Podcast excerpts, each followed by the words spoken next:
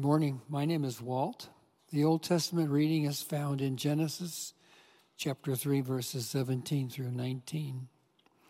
To the man he said, because you listened to your wife and you ate from the tree that I commanded, you must not eat from it. Cursed is the fertile land because of you. Though painful toil, we'll eat from it all the days of your life. Weeds and thistles will grow for you, even as you eat the plants of the field. But the sweat of your brow, you will eat your bread and food until you return to the fertile land, since from it you were taken. For soil you are, and to the soil you will return. The word of the Lord.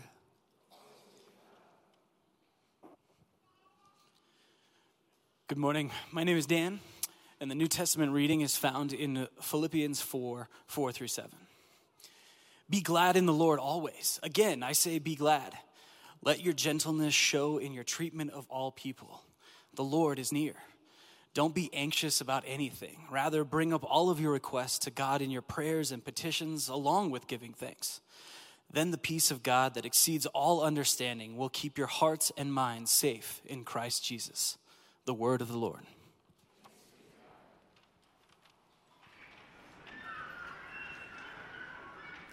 Hello, my name is Ruth.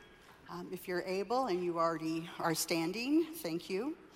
The gospel reading today is found in Matthew 6, verses 25 and 27 through 27. Therefore, I say to you, don't worry about your life, what you will eat or what you will drink, or about your body, what you will wear. Isn't life more than food, and the body more than clothes? Look at the birds in the sky. They don't sow seeds or harvest grain or gather crops into barns, yet your heavenly Father feeds them. Aren't you worth much more than they are? Who among you, by worrying, can add a single moment to your life? The gospel of the Lord.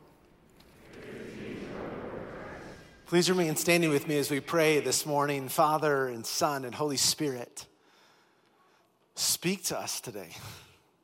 We long to hear your voice. As your kids, we come here to this place, gathered by your Spirit in your name, in order to listen to you, to hear what it is that you might speak to us today through your living and active word. So please speak. Give us ears to hear. Give us minds to understand. And make our hearts fertile soil. They might receive all that you have for us today, in Jesus' name. And all God's people said, amen. You may be seated. It's good to see you. Hello to everyone that's also watching online. We love you. We miss you. Hope that you are doing okay. We are in the 10th week already in our series through the Sermon on the Mount, Jesus' sermon about kingdom discipleship found in Matthew chapters 5, 6, and 7. And we've seen a couple of things throughout this sermon so far. First of all, we see that the sermon is drenched with grace. It's absolutely drenched and dripping with the grace of God. Jesus, and then through the sermon, is declaring that the kingdom of God has broken into the world, that it's come to us, that it's come for us, and invites us in, that the kingdom might continue to work its way into the world through us. There is grace upon grace upon grace in the sermon. But it's also completely disorienting with its demands. There are times that we read Jesus' teachings and go, wait, what? How can you say that? Is that really what this kingdom life looks like? Jesus is presenting to us through the sermon a radically different way of living, a radically different way of being human that oftentimes pushes against the ways that we've learned to live in the world. We experienced that probably in a really poignant way last week as we looked at Jesus' challenging instructions on wealth and possessions.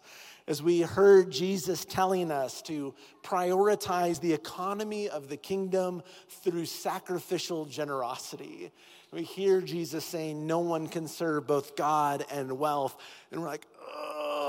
When we hear those kinds of words, when we hear some of Jesus's teachings, especially maybe when Jesus starts talking about our relationships or talking about our stuff, we have a visceral reaction. We're like, wait a minute.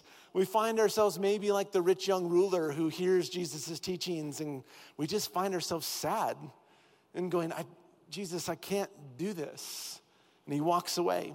Or maybe we find ourselves more often like the disciples who, when the woman came and gave an extravagant gift of generosity to Jesus, they just became angry. And not angry at the woman, angry with Jesus, angry with the way that Jesus received that generosity. Or maybe for most of us, we hear Jesus' words and immediately what comes up in us is some sort of disbelief. It's like, certainly Jesus didn't mean that. He didn't mean it that way. That must be a translation error. Something must have been lost somewhere between the first century and now. So we dismiss what Jesus says, or we diminish it in some way to distance it from our everyday lives, our Monday through Friday lives in particular. But beneath all of those reactions, there's usually some level of anxiety. Particularly when we're talking about wealth and possessions, there's some level of anxiety about our future. That we hear Jesus' teachings about open-handed sacrificial generosity and immediately think, okay, if we live this way, will there be enough for us for tomorrow?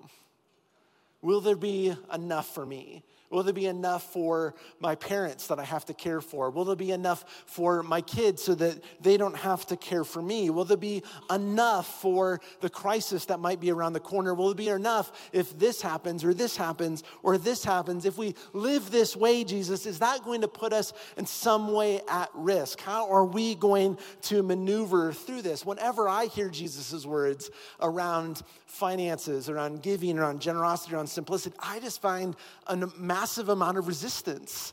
As I read those words, I can feel my body tensing. It's like, it's like my back starts to tense up. Even my hands, I'm just like, okay, I'm going to read these words again, Jesus. And hearing the voice of the Spirit in those conversations, I just want to ignore it. Or I want to argue. I found these to be really helpful approaches in my relationship with God. Ignore or argue. Right now, I'm losing every single one of those approaches every time. What I try to ignore comes back around. What I try to argue with, it turns out I don't know better. Though I think I do for at least a half a second. But I'm 0 for like 7,864 this week in ignoring and trying to argue with God. The graciousness of Jesus, though, is I think he anticipates this reaction. He anticipates this reaction to his challenge. Because immediately after he talks to us about wealth and possessions, he starts talking to us about our worry around possessions. He says this, Matthew 6:25, therefore I say to you, don't worry about your life, what you'll eat or what you'll drink or about what you will wear. Isn't life more than food and the body more than clothes? Jesus, anticipating what's going on inside of us, immediately turns the conversation to talking about our worry. But I want to say two things here before we dive into what I think Jesus is talking about here and frame this in a way that I think is really important, because sometimes this passage has been weaponized against two particular groups of people. So the first thing I think we need to understand that Jesus is talking about, or that Jesus is addressing particular people here. Jesus is addressing particularly disciples with means. He's not telling the poor, the hungry, the naked, and the unhoused, don't worry about it. That's not what Jesus is doing here. Jesus is deeply concerned and extremely sensitive to the plight of the poor, to those who are facing incredible difficulties and challenges. Jesus is not going to that group of people, don't worry about it, when they're wondering whether or not they're going to have enough food for their kid for that day. That's not who Jesus is addressing here. Jesus is talking to his disciples who have resources or who have access to resources, and who in the midst of their resources or their access are actually tempted to be selfish with the things that God's given to them. They're tempted to hoard it. He's talking to those who could be generous, but are choosing not to because of their worry about tomorrow, which is causing them to seek security in their wealth. Rather than living a life of trusting God, they're trying to seek security in building bigger barns and having more and more at their disposal and sharing less and less with those who are in need. The second group of people that oftentimes this gets weaponized against are those that are walking through extreme mental health challenges. Jesus here is addressing ordinary anxiety, okay? He's talking about the anxiety that's common to everyone, the anxiety that comes and goes for each of us throughout the day, but typically doesn't disrupt our lives. It's, of course, not benign anxiety. It can influence how we react to people. It can influence how we relate in the workplace. It can influence how we relate to money and finances and belongings. It can even influence the decisions that we make. But Jesus is not talking about the persistent, pervasive, intense kinds of anxiety that disrupt our lives. Some of us suffer from the kind of anxiety that we can't simply stop, because it's stopping us. It's keeping us from going about our everyday lives. In those situations, we embrace whatever help that we need, including the help of mental health professionals and at times medicine. If you are walking through a season where your anxiety is stopping you, it's disrupting your life, it's something that's actually making it really difficult for you to relate and to work and to live, please let us know if you need help finding a counselor, if you need help finding a doctor, if you need help and need to talk to somebody. There is no shame in asking for help. And Jesus here is not talking to those of us that are struggling with that kind of mental health, saying, oh, just don't worry about it. Just stop. That's not who he's talking about here. He's talking about the ordinary, everyday kinds of anxiety that we all face, okay? So if that's you, please come talk to one of us so we can come alongside of you as a community and help you find someone that can help walk with you through what it is that you're facing. But Jesus is particularly here talking about the ordinary anxiety that we feel over our basic needs. The worry that we feel about finances, about jobs, about food, about clothing, about shelter, about health, about kids, about braces, about college, about any of those kind of things that come up for us. The worry that increases with every unexpected bill, with every employment transition, with every interest rate hike, with every market drop, with every inflation surge, with every year that we pass in age and we wonder how much longer we're going to be able to work, or at some point when our work stops and our resources start to fill thin, or every time that we experience loss in life, and all of a sudden we find that worry increases. Jesus, of course, here is not telling us not to work. He's not telling us not to be wise, not to plan, not to save, not to invest, not any of those kinds of things. What Jesus is particularly concerned about is the worry that makes us greedy. That kind of worry that says, oh, actually, I am not going to participate in the inbreaking kingdom of God through sacrificial generosity because I'm just too concerned about tomorrow. He's talking about the kind of worry that leads us to trust our finances rather than our Father. That's the kind of worry that he's talking about here. And of course, things were not always this way for us. In the opening chapters of Genesis, we see that the world that we were created and designed to live in was a very good world. Humans were placed in a garden with ever-flowing rivers and fertile soil and abundant food supply. It was like organic, free-range Costco. It's like just whatever you want to eat. Just one tree. Don't eat from that one. But the rest of them, just go pick whatever you want and enjoy it. But after our rebellion, the world got turned upside down, including our relationship to the earth, our relationship to the very source of our basic needs. Genesis 3:17 says this, "Cursed is the ground because of you. In pain, you will eat from it every day of your life. our work fundamentally changed. Weeds and thistles will grow for you. Even as you eat the field's plants, by the sweat of your face you will eat bread until you return to the fertile soil, since from it you were taken. You are soil, or you are dust, and to soil or dust you return. This is where our Ash Wednesday liturgy comes from. We see there's now something different about the world. And there's a really interesting phrase in here. It says, by the sweat of your face, or the sweat of your brow, you will eat your bread. We normally think that this is another way of Jesus talking about how hard physical labor is. But in the ancient world, this is actually an idiom for anxiety. He's talking about the introduction of anxiety into the world, the kind of worry that makes us sweat, which is the worst kind of sweat. Sweaty worry, worry sweat. It's just awful. It's this is what he's talking about, is that sense is there going to be enough for us? Ever since we were expelled from the garden, humanity has lived with dread. We've lived with dread about tomorrow. What will we do if? How will we pay for X? What will happen if this doesn't work out? What will happen if this doesn't change? What will happen if I don't get this job?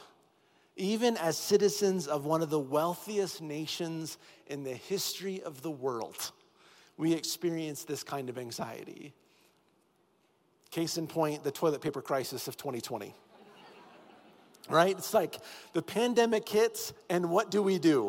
We run to the grocery stores and buy enough toilet paper for 3 years. Some of you are still using the toilet paper that you bought from Costco in March of 2020. And you've got another 6 months supply left until it is going to be over. We have this kind of dread that comes up for us. It makes us want to hoard pork and beans and whatever else we can fit into our basement. But it wasn't always that way, and it certainly won't always be that way.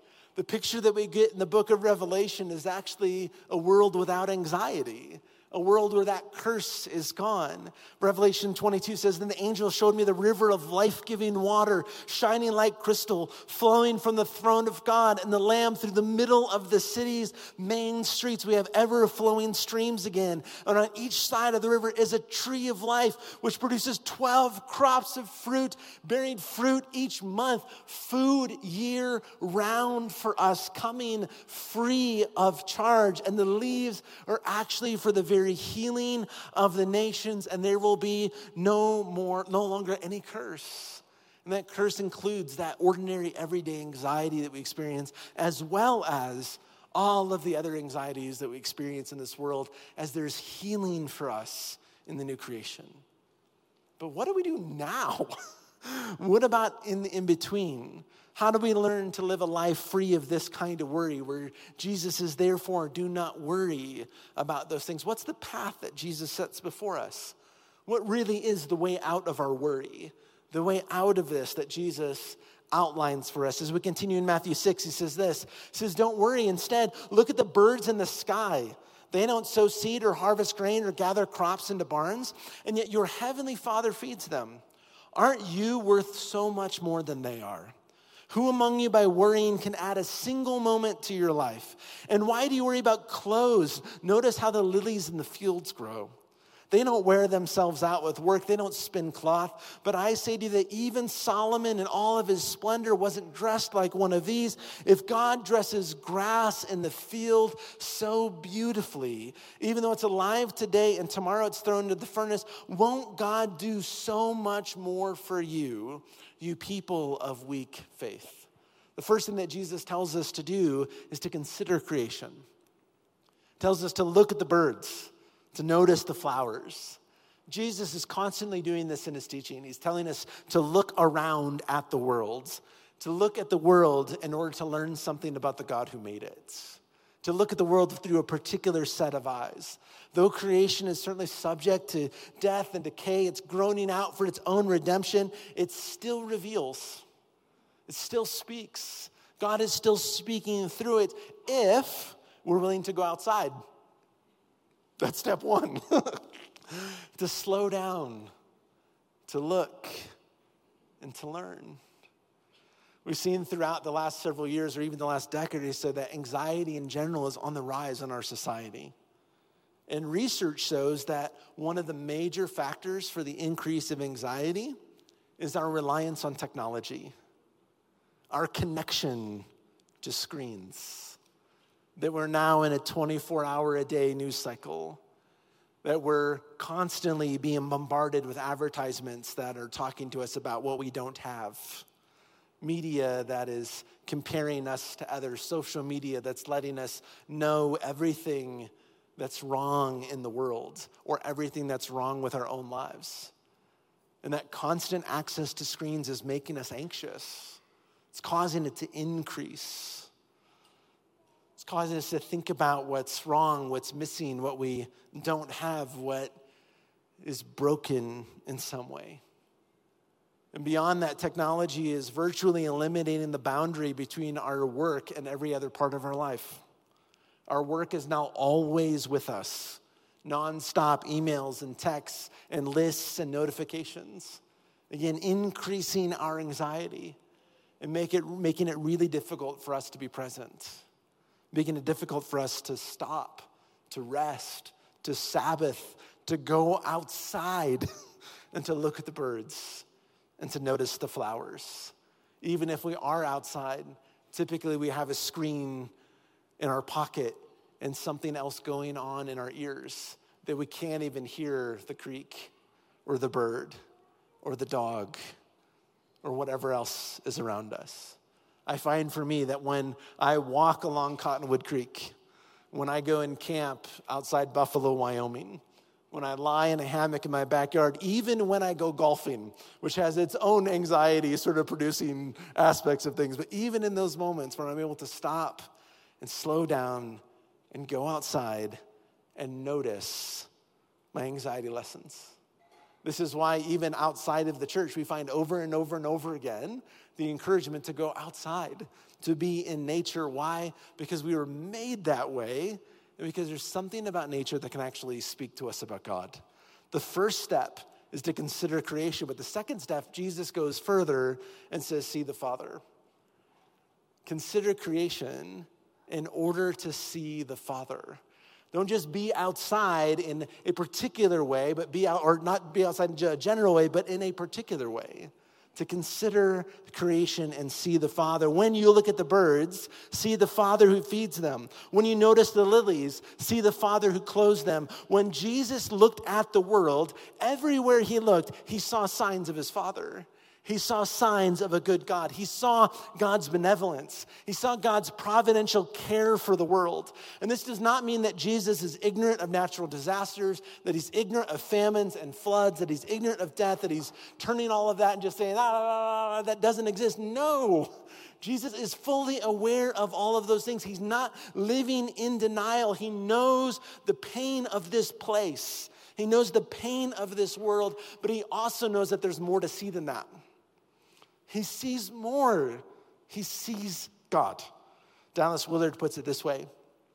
Jesus' good news about the kingdom can be an effective guide for our lives only if we share his view of the world in which we live. To his eyes, this is a God-bathed and God-permeated world. It is a world filled with a glorious reality where every component is within the range of God's direct knowledge and control. Though he obviously permits some of it for good reason to be for a while otherwise than he wishes, it is a world that is inconceivably beautiful and good because of God. Because God is always in it. It is a world in which God is continually at play and over which he constantly rejoices until our thoughts of God have found every visible thing and event glorious with his presence. The world of Jesus has not yet fully seized us. I want to be fully seized by the world that Jesus sees. To be able to consider creation and see the Father, because Jesus' call to stop worrying is actually deeply anchored in theology. It's deeply anchored in who he believes that God is. Jesus is saying to us, we don't have to worry because our Father is near. We don't have to worry because our Father knows. We don't have to worry because our Father cares. We don't have to worry because our Father provides. Jesus looks at the world and he sees the Father over and over and over again. And then he tells us, when you're outside and you begin to reflect and you see the Father, the next thing to do is to redirect the effort. Redirect the effort that you're putting into worry. Worry takes so much of our energy. And Jesus says instead, desire or seek. The idea here is to strive or devote serious attention to, serious effort. Devote serious effort first and foremost to God's kingdom and to God's righteousness. Why? Because all of these things will then be added to you as well. Therefore, stop worrying about tomorrow, because tomorrow will worry about itself. Each day has enough trouble. Can anyone say amen? Each day has enough trouble of its own. Our worry costs us a significant amount of time and energy, significant amount of brain and mental space.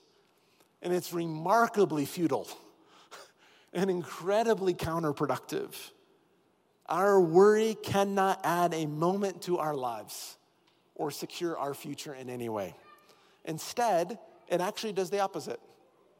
Anxiety causes stress, and stress shortens our lives. It does the very opposite of what we're hoping it's going to do. Jesus says, no, redirect that effort to God. Jesus tells us to take all of it and to redirect it. Last week, he was telling us to redirect it in simplicity and generosity, but I think the first place that we redirect it is in prayer. Jesus teaches us to pray to the Father who knows what we need. He teaches us to pray to the Father who sees in secrets.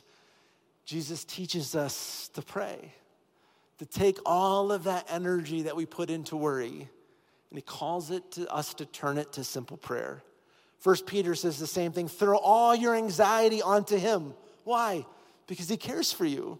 Philippians 4, the Lord is near, so don't be anxious about anything, but rather bring up all your requests to God in prayers and petitions, along with giving thanks, that we find a way to take all of those things that come up to us, every question and concern that we have about tomorrow, to actually say, okay, God, I'm really worried right now about my kids. God, I'm really worried about this job. I'm really worried about what it is that's going on here with my parents. I'm really worried about this or that. When we turn it to him in prayer, we find that the peace of Christ, which passes all understanding, a peace that doesn't make sense, actually guards our hearts and minds in a way that we can't explain. When we take that energy and redirect it to God in prayer. As Sarah and the worship team come forward, I'm going to close with this. I said earlier that Jesus' invitation to stop worrying is anchored theologically. It's anchored in his belief about who God is. But there's something that I don't want you to miss this morning. I don't want you to miss how Jesus personalizes his theology. The emphasis of this passage is on you. The emphasis of Jesus' teaching is on each of us. He says, look at the birds. Aren't you more valuable than they? He looks at the flowers and he says, won't God do so much more for you? This is where Jesus' emphasis comes in. His caring compassion for us and our worry. He's not looking at us and saying, oh, just stop that. He's saying, I want you to know the Father who knows you, who loves you, who sees you, who's near to you, who cares for you, who knows what you need even before you ask it. His emphasis over and over and over and over again is the theological application to the personal. This God loves you. John Chrysostom, an early church father, said it this way. He says, the force of the emphasis is on you, to indicate covertly how great is the value set on your personal existence and the concern that God shows for you in particular. The concern that God shows for you in particular, knowing all of the nuances of your life, knowing everything that you're facing, knowing every question that you're asking, knowing every worry that you have about tomorrow. Jesus' particular concern is for you. It's the force of the passage, is in God's personal care. So we could say what we said earlier this way: you don't have to worry because the Father is near to you. You don't have to worry because the Father knows you. You don't have to worry because the Father cares for you.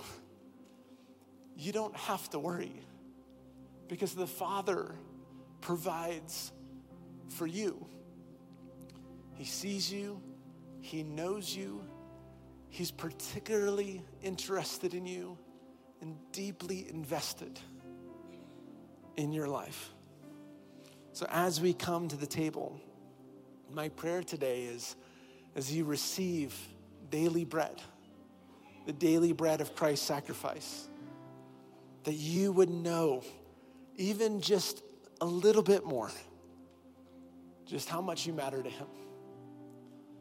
And that in that place, you would find peace for the worry that ails you.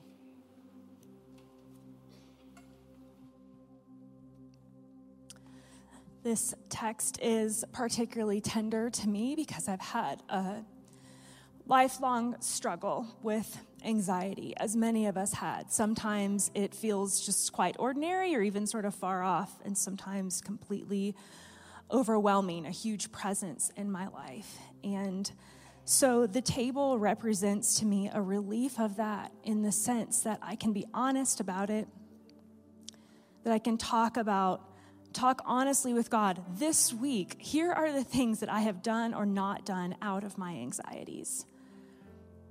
And receive not only forgiveness for those things, but also receive the relief of kind of throwing them back to Jesus. And what comes back to me is mercy, is goodness, is truth, is a reminder of grace. So now I have something different to carry with me into the week. I pray that we would all receive that this morning. This is Jesus's table, thank God. And so anyone who believes that Jesus is the true King of the world is welcome to receive here, no matter what your church background is or your affiliation. If you don't believe as we believe, thanks for coming this morning. Thanks for spending a Sunday morning with us. We're honored you're here. Encourage you to keep coming, keep asking questions about Jesus. But if you are ready to believe in Jesus, to receive his grace, to follow his teachings, we invite you to join us here as we confess truth about ourselves, as we confess our sin, as we ask for forgiveness, and again, place our trust in him. And during the Lenten season, we've been using some words from Psalm 51, the Psalm of David, to confess some truth about who we are. So you can follow along. The words are on the screen. Purify me from my sins, and I will be clean. Wash me, and I will be whiter than snow. Oh, give me back my joy again. You have broken me. Now let me rejoice. Don't keep looking at my sins. Remove the stain of my guilt. Create in me a clean heart, O God. Renew a loyal spirit within me. Do not banish me from your presence, and don't take your Holy Spirit from me. Restore to me the joy of your salvation, and make me willing to obey you. Then I will teach your ways to rebels, and they will return to you. It is my joy, friends, this morning to announce good news, words that are true, not because I'm saying them, but because of what God has done. So, would you open your hands and receive again the mercy of God? Jesus died for us while we were yet sinners. And this proves God's love toward us. In the name of Jesus Christ, we are forgiven. And the peace of the Lord be with you. Thank you. As those who have been raised to new life with Jesus, would you please stand, greet those around you, extend the forgiveness of Jesus to one another by saying, in the name of Jesus, you are forgiven.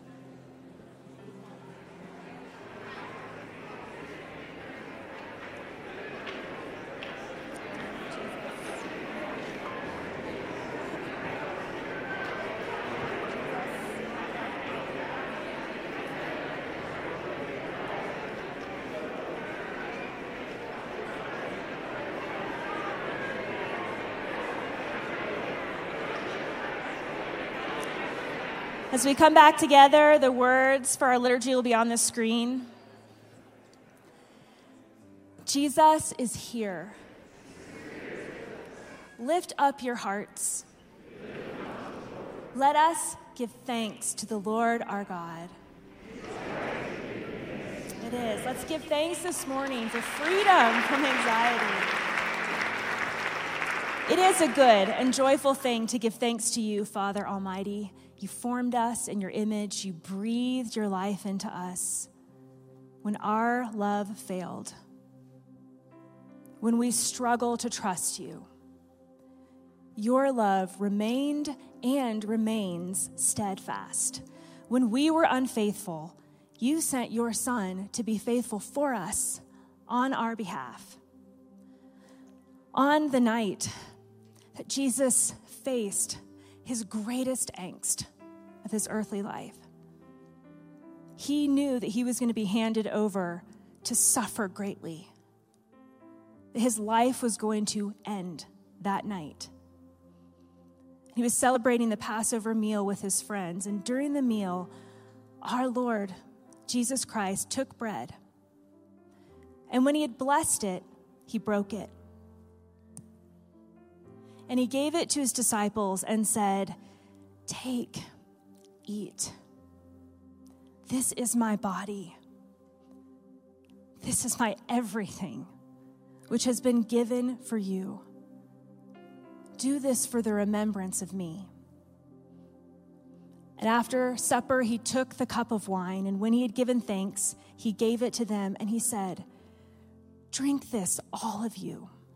This is my blood, which is shed for you, for many, for the forgiveness of sins. Whenever you drink it, do this for the remembrance of me." And so, God, in remembrance of your mighty acts in Jesus Christ, we proclaim together this mystery of our faith, that Christ has died, and Christ is risen, and Christ will come again.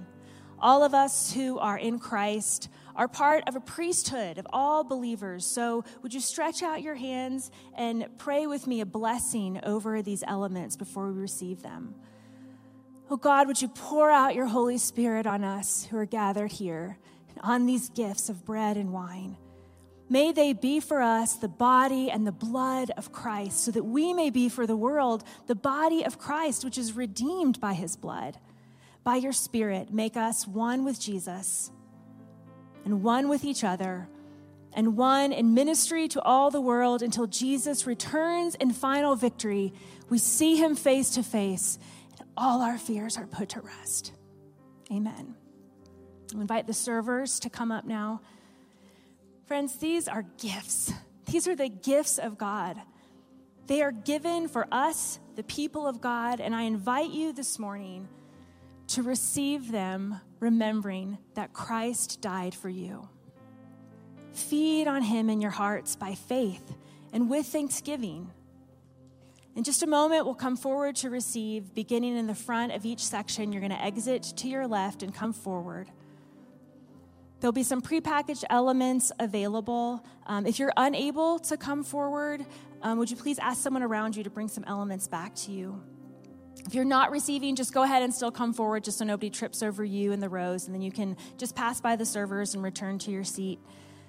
If you are receiving, please come forward with your hands open like this. There'll be some napkins in the dispensers that you can use. The first server is going to take a gluten-free cracker, dip it in the cup of non-alcoholic wine, and offer it to you with words of life.